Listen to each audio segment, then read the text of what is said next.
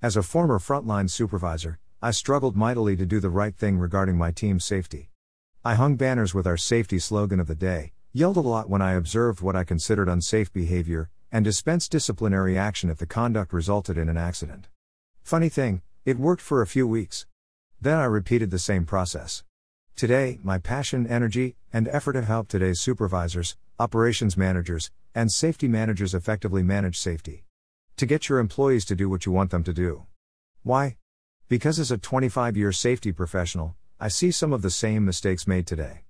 I went through the same struggles, and I am here to help. In this interactive course, I will teach you the fundamentals of selling safety.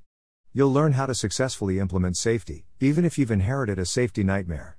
So strap in and get ready for this exhilarating safety lesson.